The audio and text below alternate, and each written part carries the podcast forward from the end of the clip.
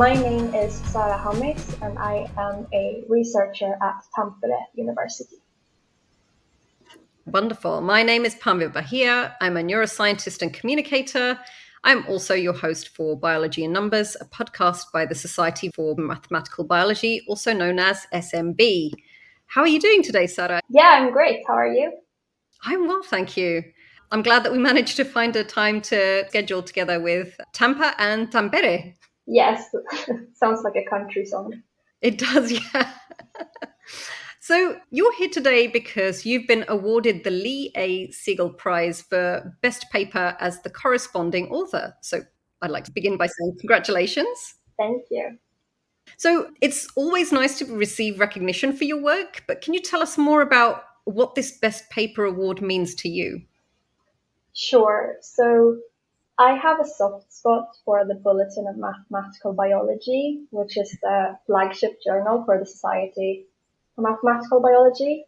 So this is one of these journals that publishes articles that lie in this super exciting realm where mathematics meets biology. So receiving recognition from a journal and a society that I think so highly of is fantastic. Uh, and I know that my co-authors, James Yates, Gibin Powathil, and Mark Chaplain agree.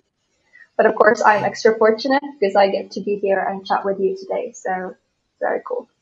Very nice. So, other than winning awards, why are you a member of the SMB? Yeah, that's a great question. For me personally, the society has been one of the constants in a very turbulent life as an early career researcher. So I have mm-hmm. moved workplace a lot. In the last four years, I have worked in four different universities in Wales, Scotland, and Finland. And I have worked in mathematics departments and biology departments, and now I'm working in a medical cancer research center. So these work environments have been super different from each other. And some have been on, you know, the mathematics end of this math bio spectrum, and some have been on the biology end. And then here I am somewhere in the middle doing my interdisciplinary research. And that can actually be a bit tough if you're surrounded by disciplinary purists. So having the Society for Mathematical Biology there as a constant connection to the interdisciplinary mathematical biology sphere has been a great source of scientific inspiration and networking for me. That's such a lovely thing. Yeah. Yeah. And then, and then on a similar but more human note, you know, when you move a lot and then you're often the new kid. And even though I would argue that I have the best job in the world, the reality is still that both mathematics and biomedicine are research fields that are where most people in power are men. So being a new young female foreigner in a workplace, you know, it does come with a few challenges that are easier to face if you have support and advice from a, from a community. So even, even when I at times feel like a local minority, it's really cool to be part of a global society filled with plenty of researchers yeah. that I can see myself in and look up to. So that's cool. Yeah. Oh, you're tagging in all of our other podcast episodes that are coming up here. So oh, we're okay. going to have a conversation with the leads of the Committee for Diversity, Equity, Inclusion. Yeah, it's so cool that the society, you know, works beyond just research.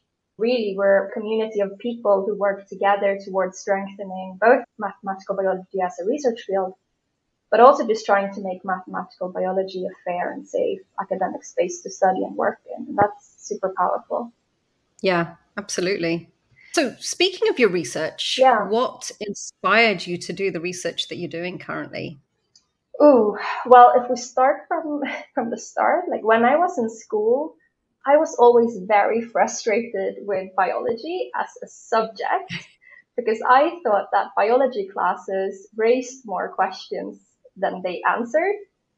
So you would just get a lot of, you know, biology facts thrown at you. And I would be that annoying kid in the front of the classroom asking, you know, but why teacher, why?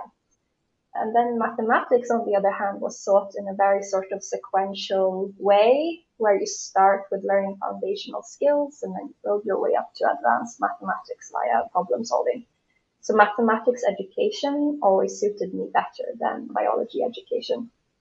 However, I've always been curious about biology. So for my bachelor's thesis that I did back in Sweden, I chose to do a mathematical oncology project. And then I yep. realized that I could study biology using the language of mathematics. And suddenly biology, you know, as a research field was accessible to me. So I got hooked and yeah, I'm still here eight years later. That's very cool. Yeah. So you've bounced through a lot of countries. Where yeah. have you lived and worked in? Well, I did my undergraduate studies in Sweden, then master's and PhD in Wales, first postdoc in Scotland, and now I've been doing personal fellowships to different cities in Finland. Wow. Yeah. So now I'm very intrigued about how you're going to answer this next question. Mm-hmm this is a podcast about mathematics and biology, yeah. and um, you know most people have some bias. So, are you team math or are you team bio? Oof. Oh, from here, I I go both ways. Like I grew up doing competitive cheerleading, and in this case, you know, I cheer for team math and I cheer for team bio. In the way that I approach research questions, there is no clear dichotomy between mathematics and biology. I usually start my research projects by looking at the biological system, for example, some cells in the laboratory. And then I think, hey cells, why are you doing this crazy thing that we don't understand? And then I try to answer this question, but instead of using words to answer this question, I use the language of mathematics. So, you know, in the same way that an artist can use paint to capture their muse, a mathematical biologist can use mathematics to capture biology. So, you know, with this analogy, mathematics is my paint and biology is my muse, and that's that's how I see it. Well, great way of encapsulating the process. I love yeah. it. So, we're actually here to talk to you about your prize winning paper. Let me go back to the title, which is not short. No. Uh, the title is Targeting Cellular DNA Damage Responses in Cancer an in vitro calibrated agent based model simulating monolayer and spheroid treatment responses to ATR inhibiting drugs. Now, I'm amazed I got through all of that first time round. So, can you tell us the question that this paper is trying to answer? Sure, sure. So, before a drug is actually used for treating patients in a clinic, the drug needs to go through multiple stages of testing and evaluation.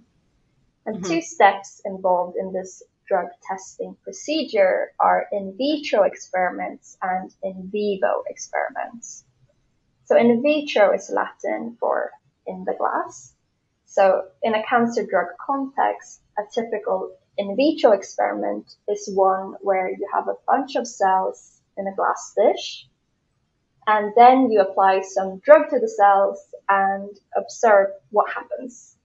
So in these types of experiments, we can measure how effective a drug is at damaging and ultimately killing cancer cells. Okay, so let's say that we have found a drug that performs really well in an in vitro setup. Then a natural next step would be to test how good this drug is at killing cancer cells within a living organism, or in vivo if we want to speak a bit more Latin. So a common in vivo procedure is to implant tumor spheroids into mice and then treat the mice with a drug and observe how the tumor size and other tumor features change in response to the drug. But as biological systems, these in vivo tumor implants are much more complicated than cells in a dish. So as yeah. you can imagine, cancer cells that live in a laboratory dish behave very differently from cancer cells in a tumor in a mouse. So this means that drug responses that we measure in in vitro experiments can be very different from drug responses that we measure in in vivo experiments. I'd like to pause here to make a couple of important remarks. First of all, it is easier to measure how cells act and react in response to drug treatments in laboratory dishes than in in vivo tumors. But it is more relevant for clinical cancer research to understand how cancer cells behave in a mouse than in a glass dish. So with our paper, we wanted to create a mathematical framework that allows us to use in vitro data to understand and predict how cells will behave in a tumor spheroid in vivo. So in other words, we wanted to answer the following research question. If we know how cancer cells are behaving in vitro, can we predict and understand how they will behave in vivo? And as a practical application, we especially looked at colon cancer cells that were subjected to a drug that prevents the cells from repairing their DNA damage. Okay. That's a super interesting question. As a neuroscientist who's worked on cells in a dish, we realize how fundamentally different that is from looking at cells in an animal because the way we look at neurons in a dish is that we use enzymes to kind of chop them up into these little balls, which when you look at a neuron in a system, it's actually a ball and it's got these long arms that reach out, in our case, from all the way from the brain into the spinal cord or mm. to organs. You've already created something which might be helpful in some contexts, but has nothing or very little to do with the reality of how that cell is going to behave in an animal. Yeah, exactly. So in your case, what you're doing is you are going from rather than looking at flat cells in a dish, trying to create something which is going to look like a tumor, which is like a round ball of cells in an animal, right? Exactly. So, where do you get your data from? Because, as I understand it, if I read the paper properly, you got the data from a different paper, which was actually on the biology of this kind of system. Is that correct? Yes, so um, we were working with the pharmaceutical company AstraZeneca, and they had previously mm-hmm. published this data. And uh, one of the collaborators is on both papers. Okay. Yeah. And so when you're coming up with your mathematical model on the basis of this kind of biological data, what are the most important parameters for you to kind of pick out and put into an equation? So that, very much depends on the research question. In this specific case, we were interested in looking at basically the cell count or the size of a tumor in response to drugs. So then mm-hmm. what we want to know is how quickly do cells divide? How quickly do cells die in response to a tumor? And how quickly do cells move between different intracellular states. Okay. So by intracellular states, what are you talking about there? Is it how quickly they grow, how quickly they respond to the drugs? So a cell goes through a cell cycle that ultimately mm-hmm. leads mm-hmm. to the cell dividing. And the drug that we were looking at specifically targeted cells that were in a specific phase of this cell cycle. So therefore, we were interested in categorizing where in the cell cycle the different cells were. Okay. So you obviously you took this data and you applied your mathematical models and you got some results that were spat out at the end of it. Mm-hmm. Um, so, what were the results that you found from your models in this paper? Okay, sure. So, our mathematical framework was built on an agent based mathematical model. So, in this model, every cell is regarded as an individual agent that acts and reacts according to a set of probabilistic modeling rules that describe a biological process. So an example of a modeling rule would be that the cell divides and produces a daughter cell after some time period t. So here t would be a model parameter that we would estimate from in vitro experiments. In the specific in vitro experiment that we were looking at, the cells were initially free to divide without any constraints. But in in vivo tumors, the cell division process is constrained by forces acting on the tumor and limitations of nutrients and space. And I also want to point out that the in vitro cells grow in like a two-dimensional space, whereas the tumors, the, cells in a, in a mouse grow in the three-dimensional space. So therefore, the modeling rules for cell division, for example, are a bit different in the in vitro and the in vivo scenario. So what we did in our model is we formulated a bunch of necessary modeling rules that we need to describe our system. But then we altered the rules between the in vitro and the in vivo scenario whilst keeping fundamental model parameters that we measure from the in vitro experiment intact. And by doing this, we could translate the information that we learned from the in vitro experiments into something that we could simulate in the in vivo experiments. So then, back to your question, what did we find out? Well, what we did, so we used our in vitro calibrated model to simulate the growth of tumor spheroids. And we then compared these simulations to in vivo tumors that were implanted in mice. And our simulations quantitatively captured in vivo tumor growth for 14 days, where no drugs were administered to the mice, and eight days when drugs were administered to the mice. And after that, the simulations did not capture the in vivo growth. And uh-huh. you know what? This negative result is actually good and it's a good sanity check. Because when you have a solid tumor in a living system, many things can happen. Blood vessels can start forming, you have immune responses kicking in, and tumors can develop resistance to drugs.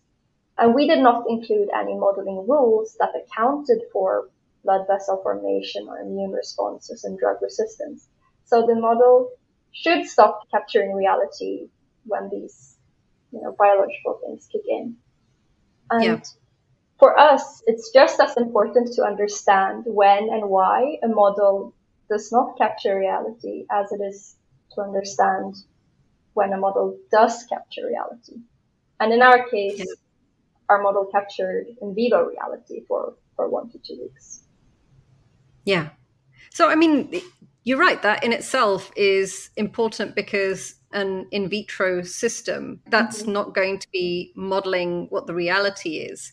Yeah. At least for you now, you can add potentially. Would you add extra parameters now to say, okay, well, this is what might happen if you get blood vessels growing in, for example?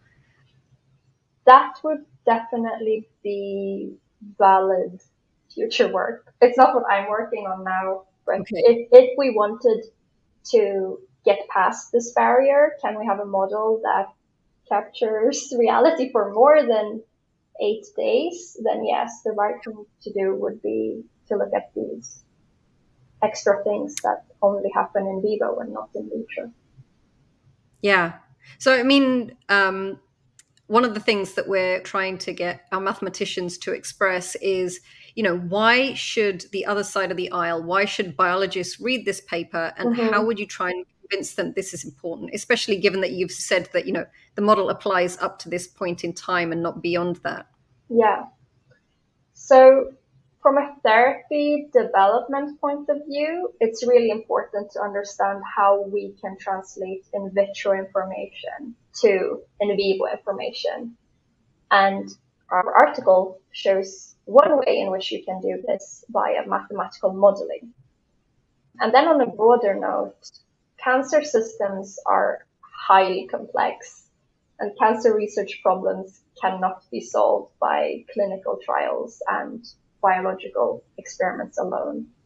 And this cancer complexity means that researchers have to work together across disciplines to further cancer research and improve cancer care. Yeah, absolutely. Moving on though Mm-hmm. I was also wondering if there was anything that you did or you found out as a result that didn't make it into the paper, because quite often when it goes off to a reviewer, they will say, oh, you should either do this or you should remove that. Was there anything that you found interesting that didn't make it in, or is there anything that might launch a new paper for you? Yeah, that's a good question. So, this paper was originally designed as a proof of concept around answering this research question, if we know how cancer cells are behaving in vitro, can we understand how they will behave in vivo? And, mm-hmm. you know, as a thought experiment, I just wanted to design a model that was as simple as possible to answer this question. Yeah. So because this model was always designed to be simplistic, there wasn't really any room for outtakes. And I would say that the reviewer comments led to us adding more things rather than taking mm-hmm. anything away. So, um, yeah, the reviewers were very helpful. But of okay. course, you know, as, as any research article, maybe it asks more questions than it actually answers. so my current work is very focused around understanding how cells interact with each other. How do cells communicate with each other? And what effect does the cell-cell communication have on treatment responses and cancer dynamics? So that is something that we're not explicitly looking at in this paper that we're discussing here today. Okay. So moving away from the paper, mm-hmm. do you have anything kind of in your research which you're excited to start working on next? Or do you have a meeting coming up or anything along those lines? Yeah, I am really excited about research right now because I have a few super exciting collaborations that have been, you know, a long time in the making with biologists where really cool data is starting to pop up. And it's been really fun as a mathematician to be part of designing the experiments that will produce data. Because, you know, these, these collaborations take a few years to, to set up. Now they're set up, but I'm excited about this. And I should also say that these collaborations have been very catalyzed by the Society for Mathematical Biology. Very neat. Yeah. SMB is coming out very, very well from today's episode. Yeah, I no, it's great. Yeah. And finally, yeah. before we move on to wrapping up, we would like to learn a little bit about Sara the human as opposed yeah. to just Sara the scientist. So we have some quick fire questions for you. I really loved reading the little bio you sent for us. Yeah. And on that theme, what was the last workout you did? Ooh, I went cross country skiing this morning and it was great. I love Ooh. it. Yeah. It's amazing. Yes. It makes me feel like I mean, a Norse warrior queen. Excellent. I just can't imagine what that would be like right now because I think it's about 28 degrees Celsius here. Wow. Um, okay. Yes, yes, it's a lot. What's your favorite terrible math pun?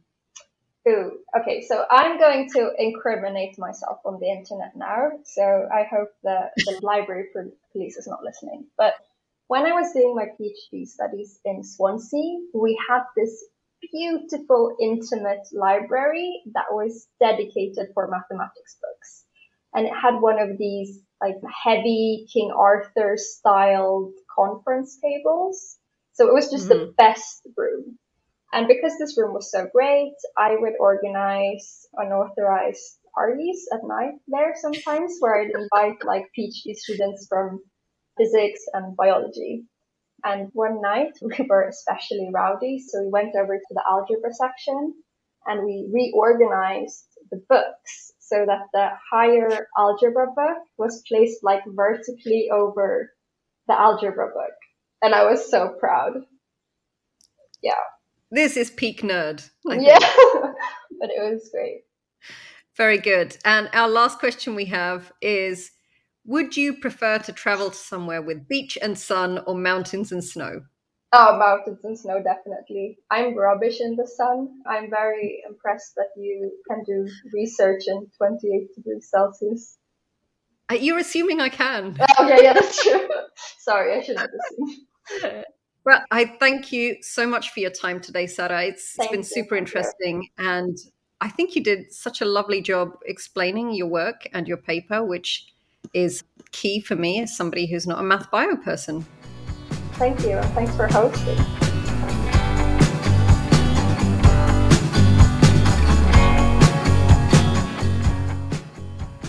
You've been listening to Biology in Numbers, a podcast from the Society for Mathematical Biology and produced by me, Pambe Bahia, at Art Science Media. You can learn more about SMB on their website, smb.org, and via social media on Facebook, Twitter, and LinkedIn. Find links to all of these and some for today's guest in the episode show notes. You can find us on Apple, Spotify, and very likely your favourite podcast platform. So show us some love by making sure you review and subscribe.